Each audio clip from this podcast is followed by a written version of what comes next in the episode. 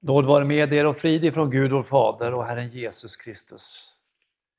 Amen. Låt oss bedja.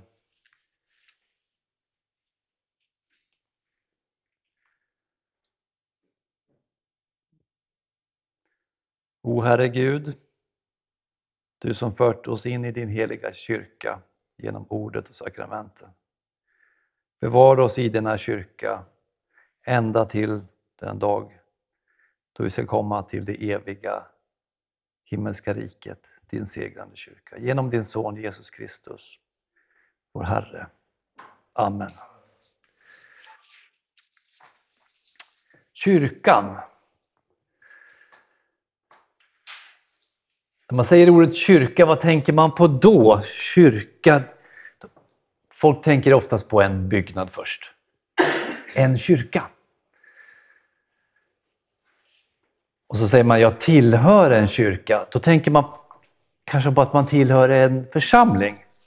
Man kan också tänka att, att man tillhör ett samfund som romersk-katolska kyrkan. Till exempel. Vad är kyrkan för någonting egentligen? Och varför säger vi kyrka? Vi ska börja med det svenska ordet kyrka. Då. Det är ju, används ju i Bibeln när vi översätter, men det, här, det är egentligen inte samma begrepp som i grekiskan och hebreiskan. Ordet kyrka är nog, eh, kommer från kyriakon, som betyder troligtvis Herrens hus. Något sånt. Men när vi slår upp vår bibel, och det är där vi ska hämta svaren, så används ju två begrepp. På hebreiska kahal och på grekiska eklesia. Och båda de begreppen betyder helt enkelt församling. Församling betyder en grupp människor.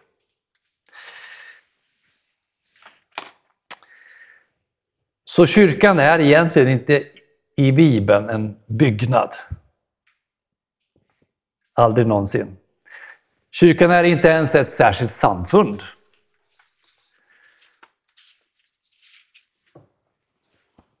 För att få svar på vad kyrkan egentligen är, vad församlingen egentligen är, Kristi kyrka, så ska vi gå till Bibeln. Så det här kommer bli mer eller mindre ett bibelstudium. Vi ska låta Bibeln få, få svara på vad är kyrkan? Och förhoppningsvis så ska vi även kunna svara på frågan var är kyrkan? Och hur förhåller det sig till mellan mig och kyrkan? Vi ska slå upp Efesierbrevets andra kapitel och från den trettonde versen. För här ska vi då säga att om man ska få svar på frågan vad kyrkan i egentlig mening egentligen är, så ska vi börja med att ställa frågan, hur blev jag en kristen? Efesierbrevet 2, vers 13. Men nu har ni som är i Kristus Jesus och som en gång var långt borta kommit nära genom Kristi blod. Ty han är vår frid, han som gjorde det två till ett och rev ner skiljemuren. Detta skedde när han i sitt kött tog bort fiendeskapen, lagen med dess bud och stadgar, för att av de båda i sig skapa en ny människa och så skapa frid. Så skulle han i en enda kropp försona de båda med Gud genom korset sedan han där dödat fiendskapen. Han har kommit och predikat fred för er som var långt borta och frid för er som var nära. Ty genom honom har vi både, båda i en och samma ande tillträde till Fadern. Alltså är ni inte längre gäster och främlingar utan medborgare tillsammans med det heliga och tillhör Guds familj. Ni är uppbyggda på apostlarnas och profeternas eh, grund, där hörnstenen är Kristus Jesus själv. Genom honom fogas hela kroppen samman och växer upp till ett heligt tempel i Herren. I honom blir också ni uppbyggda till en Guds boning genom Anden. Låt oss nu titta på den här versen. Vers 13. Ni var långt borta, Vers 14 och 15. Kristus kom, Kristus tog bort fiendeskapen, försonade oss med Gud genom korset och så kommer budskapet. Han har kommit och predikat frid. Genom Kristus har vi tillträde till Fadern. Den dörr som hade stängts på grund av synden mellan oss och Gud, den har öppnats genom Kristus. Konsekvensen, vers 19. Vi är medborgare. Vi är Guds familj. Vi är, vers 22, ett heligt tempel i Herren. Guds boning, står det till och med. Vi ser alltså att Kristus kommer syndernas förlåtelse till världen genom att straffas i vårt ställe på korset. Och den som hör detta budskap om syndernas förlåtelse, den som hör evangelium, Guds ord och tror det, vad, vad händer med honom? Jo, han blir en medlem i Guds familj. En medborgare i Guds rike och, vad står det mer? Han är en del i Guds tempel, Guds boning. Nu ska vi se på en annan text, 1 Petrus 3 och 15. Där står det så här, men om jag dröjer ska du veta hur man bör förhålla sig i Guds hus. Minns ni att vi nämnde Guds hus i Efesierbrevet? Så står det Guds hus som är den levande Gudens församling, sanningens pelare och grundval. Alltså hur blev vi en del i Guds hus? Enligt Efesierbrevet? Genom tron på Kristus. Och sen ser vi då i första Petrus 3 att Guds hus är vad då? Som vi blir medlem i genom tron? Jo, det är ju den levande Gudens församling, eller kyrka. Guds tempel, Guds hus kallas den levande Gudens församling, eller kyrkan, om man så vill. Vi använder ju ordet kyrka och församling för samma sak. Så kyrkan, Kristi kyrka, i egentlig mening, vad är det för någonting då? Jo, det är ju alla sanna Guds barn. Kristi kyrka är alla dem som genom Guds ord kommit till en frälsande tro på Kristus, eller genom dopet. Så, man blir alltså inte medlem i en kyrka genom tillhörigheten till ett särskilt samfund. Inte genom att leva ett gudfruktigt liv, utan endast genom tron på Kristus. Så ska vi se på en annan text. Galaterbrevet 1, vers 6 och 7. Jag är förvånad över att ni så hastigt avfaller från honom som har kallat er genom Kristi nåd och vänder er till ett annat evangelium, fast det inte finns något annat. Däremot är det några som skapar förvirring bland er och vill förvränga Kristi evangelium. Paulus skriver ett brev till församlingarna i Galatien. Och här fanns det tydligen en grupp som avvikit ifrån den kristna läran. Men de tycks ändå använda begreppet evangelium. Det var ett annat evangelium. Och Paulus förklarar att det finns inget annat evangelium. Utan de vill förvränga Kristi evangelium, vers 7. Det vill säga, de använder många begrepp och termer som kristna använder, men de ändrar på dem lite. Så fungerar den falska läran. Man ändrar lite på innehållet. Eh, och då ska vi säga också, eftersom ordet tro på Kristus ofta får en felaktig innebörd hos villolärare, så ska vi definiera ordet tro på Kristus. Ett Guds barn är den som genom den helige Andes inverkan tror på att den genom Kristi ställföreträdande tillfyllestgörelse äger syndernas förlåtelse. Det är en definition på den frälsande tron.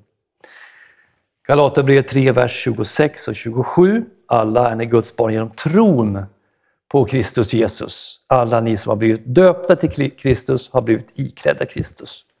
Och motsatt gäller att ingen som inte tror på Kristi försoning hör till Guds barn eller, eller är döpt, eller till kyrkan. Markus 6 och 16. Den som tror och blir döpt ska bli frälst, men den som inte tror ska bli fördömd. Så Bibeln talar alltså om kyrkan som en osynlig gemenskap. För tron kan man ju inte se. Kyrkan är alla som tror.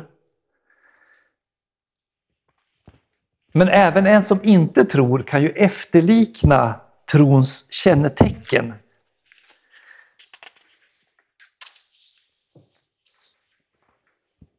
Så vill, det är därför vi säger att kyrkan är osynlig. Andra Timoteus 2, vers 19. Guds fasta grund består och har detta sigill. Herren känner de sina.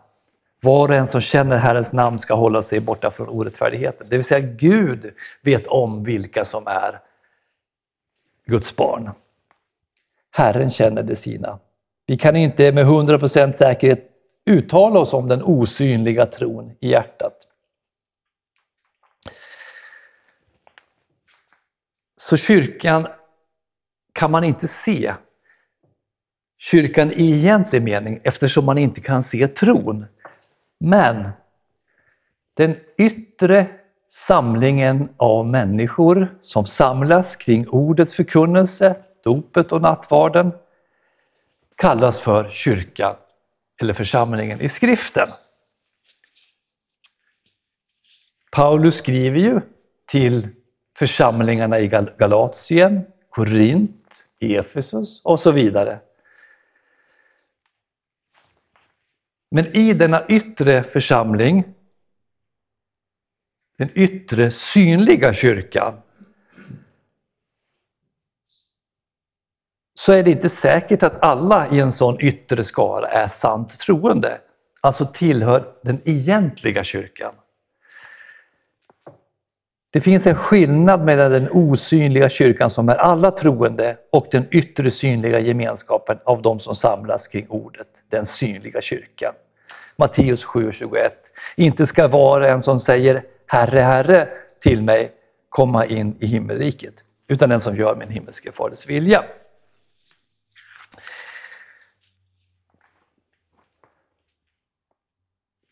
Och så ska vi också förtydliga att det finns ju de som hör till den osynliga kyrkan,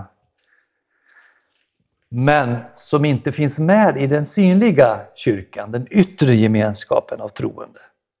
Det kan vara sådana som har hört budskapet om Kristus, att han är offrad för världens synd, men som ännu inte hunnit hitta ens yttre synlig gemenskap.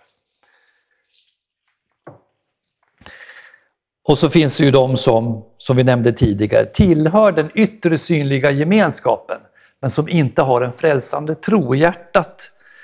Går på församlingens gudstjänster, deltar i verksamheten, men som inte är en del i den osynliga kyrkan. Det vill säga inte har en frälsande tro i hjärtat. Dessa är inte Guds sanna barn. Johannes 2, vers 19 där läser vi, från oss har de utgått, men de hörde aldrig till oss. Om de hade hört till oss skulle de ha blivit kvar hos oss. Men detta skedde för att det skulle bli uppenbart att inte alla hör till oss. Johannes talar ju här om att det fanns personer i den yttre gemenskapen som aldrig hörde till oss. De fanns med, de gick på gudstjänsterna, de deltog i verksamheten, men de var inte Guds barn.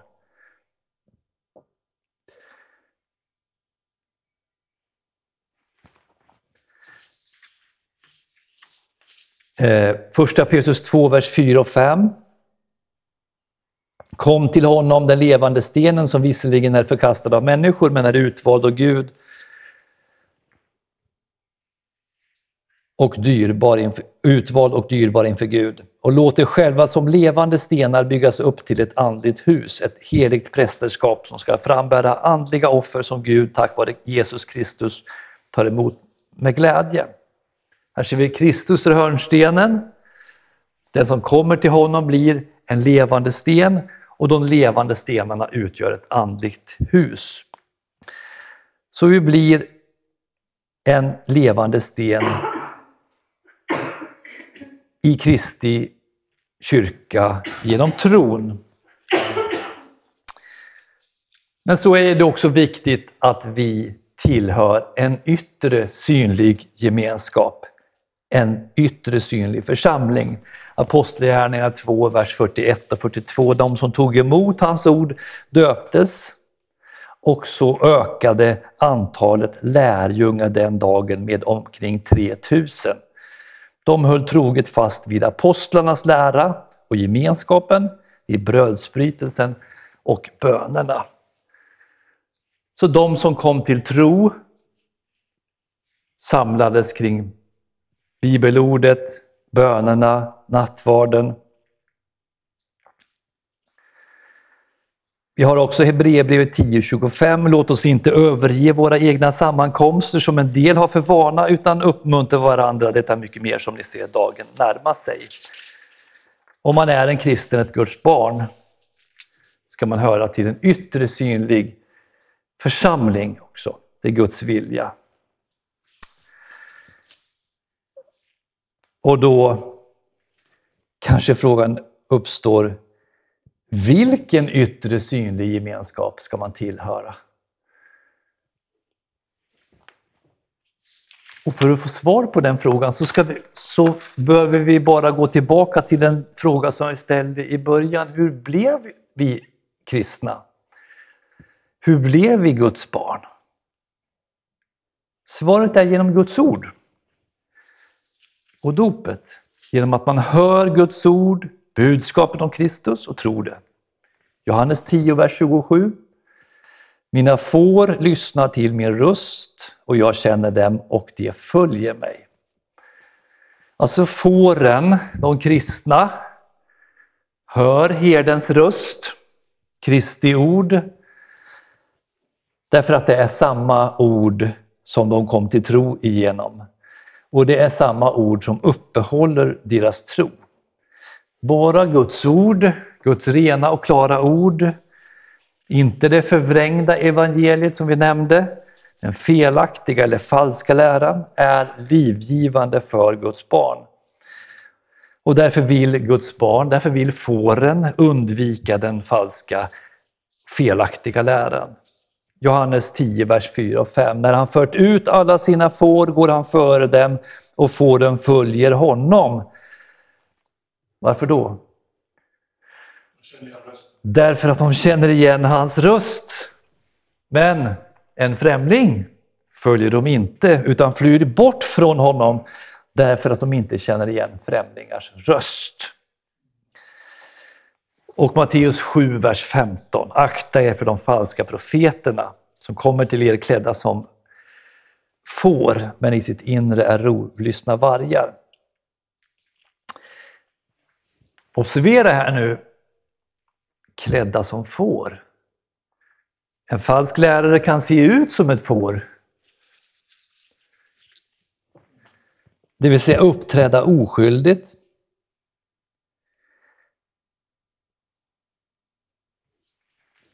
Eh, men det är ju Guds ord som avgör vem man ska lyssna på. Apostlagärningarna 20, vers 29. Jag vet att när jag lämnat er, säger aposteln Paulus, skall rovlyssna vargar komma in bland er. Och de skall inte skona jorden. Ja, ur er egen krets skall män träda fram och förvränga sanningen för att dra lärjungarna över på sin sida.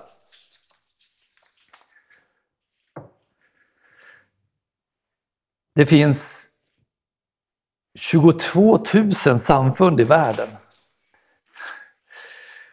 Och bland alla dessa samfund finns det helt säkert sådana som åsidosätter vad Bibeln lär. Och även om det är det kan finnas Guds barn i en sån gemenskap. Så vad sa vi? Jo, vi sa att det kan vara skadligt att finnas i en gemenskap där man blandar sanning och lögn. Det är skadligt för själen. Galaterbrevet 5, vers 7 till 10. Ni började bra. Vem har nu hindrat er så att ni inte längre lyder sanningen?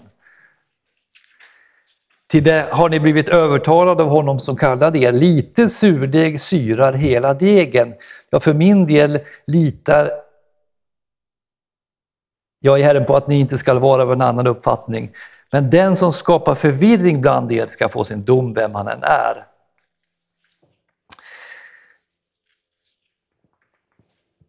Här liknas den falska läran vid surdeg. Och vad säger man att man ska undvika? Därför att det, surdegen har ju den effekten att den sprider sig. Ni kanske har hört det, en del som säger ja men lite falsk lära är väl inte så farligt. Eller det kanske inte gör, om, gör så mycket om man förnekar lite grann av Bibeln, man tror ju ändå på det mesta.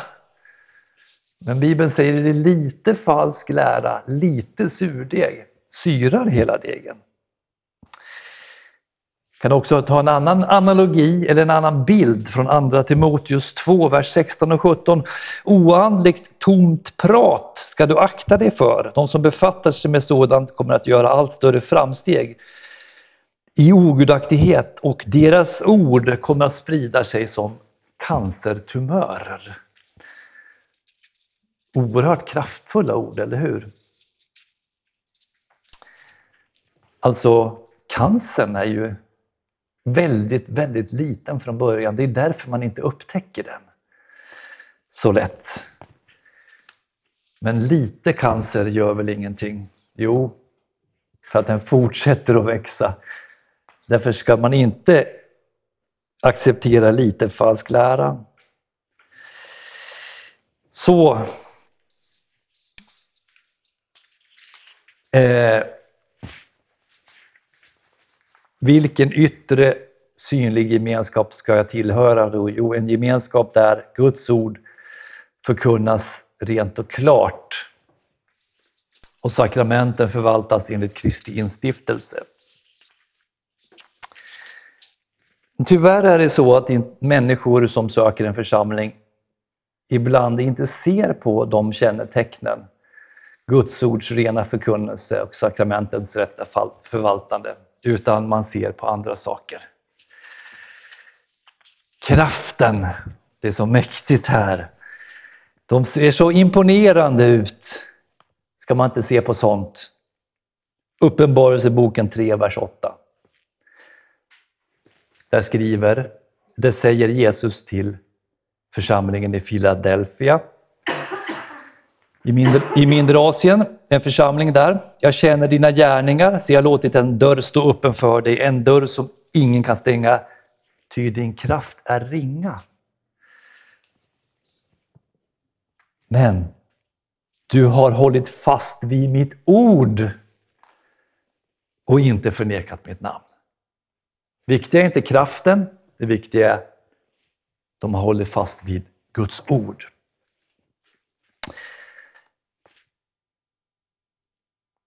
De stora skarorna. Minns ni berättelsen från Johannes 6?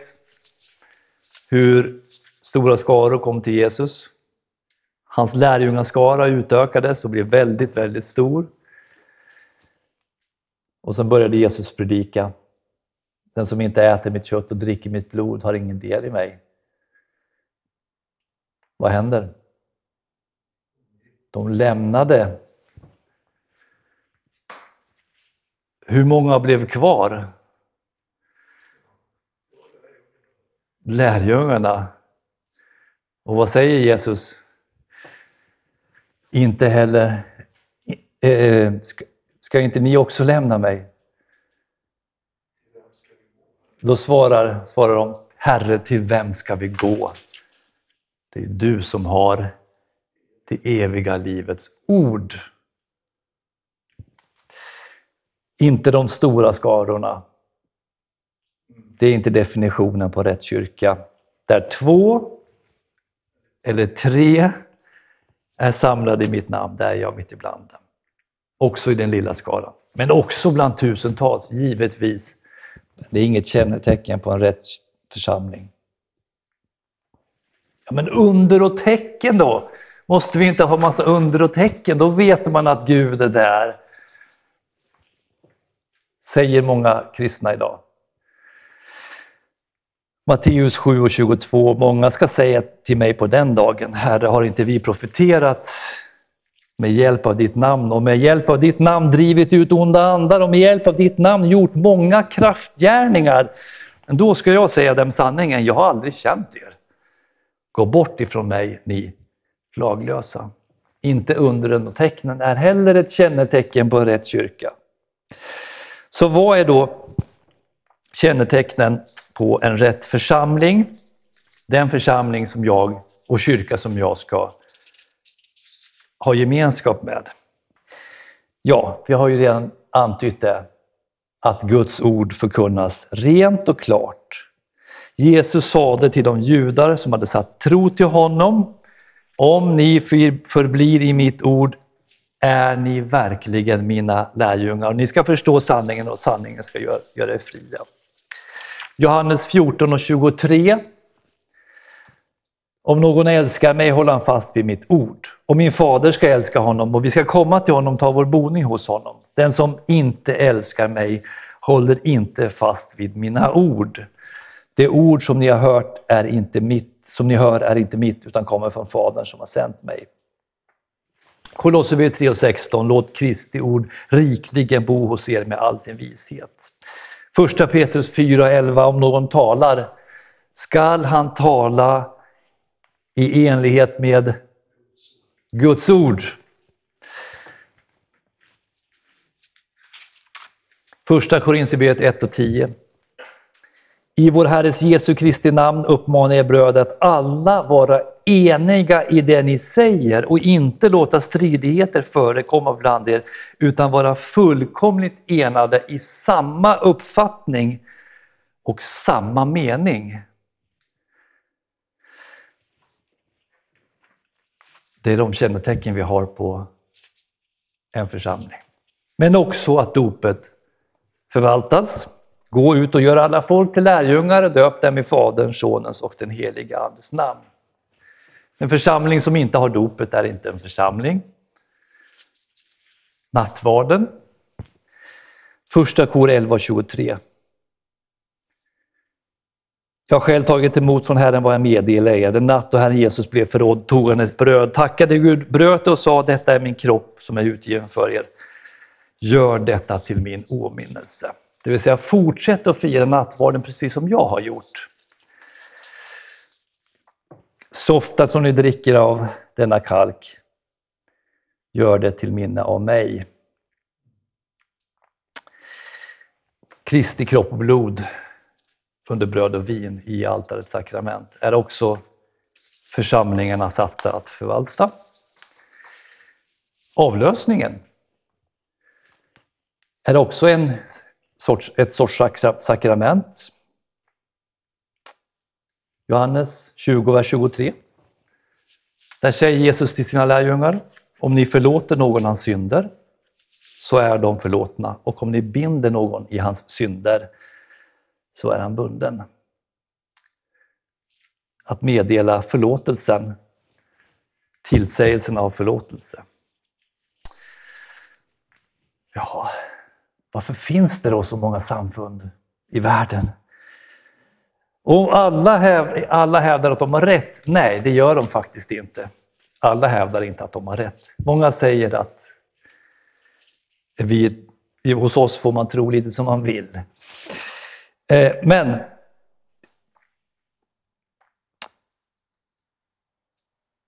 vad, vilka samfund har rätt?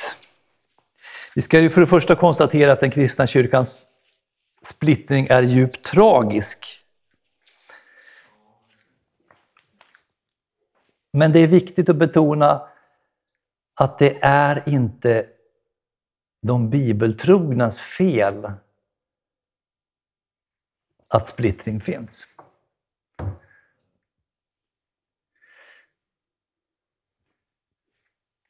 Om man håller fast vid Guds ord så ska, inte vi, ska man inte klandras för att människor avviker ifrån Guds ord och bildar ett samfund på den grunden.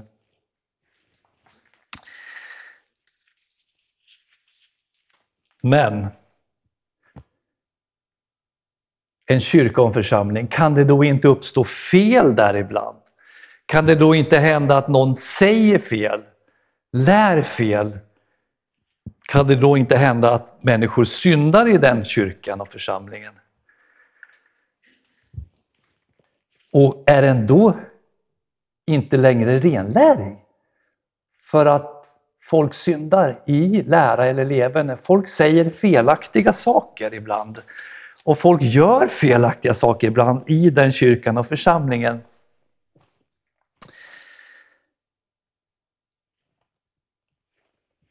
Är de då plötsligt falska kyrkor? När det händer? Nej.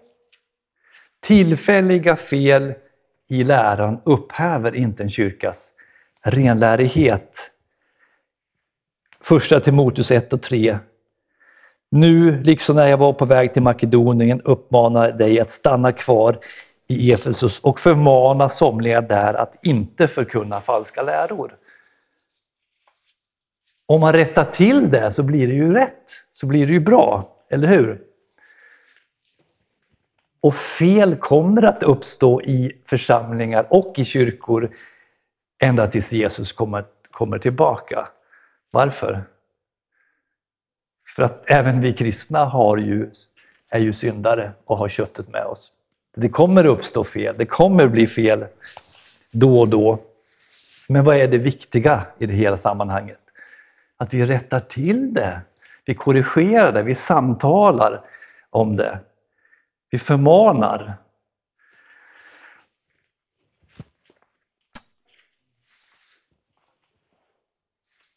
Mm. Så hur ska jag veta? Hur ska jag veta vart jag ska gå?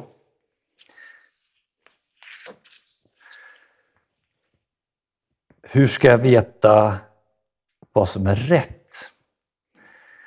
Apostlagärningarna kapitel 17, vers 11.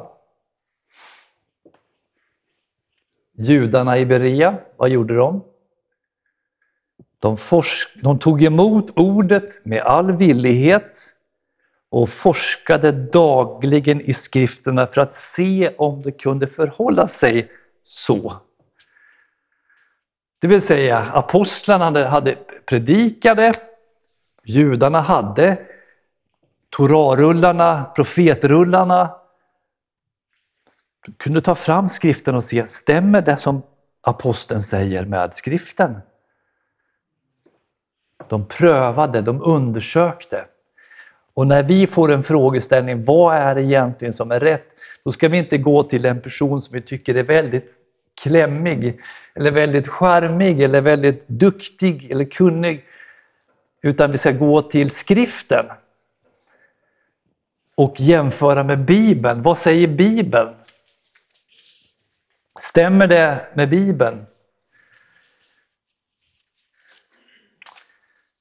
Då vet vi vilken församling, vilken kyrka vi ska tillhöra.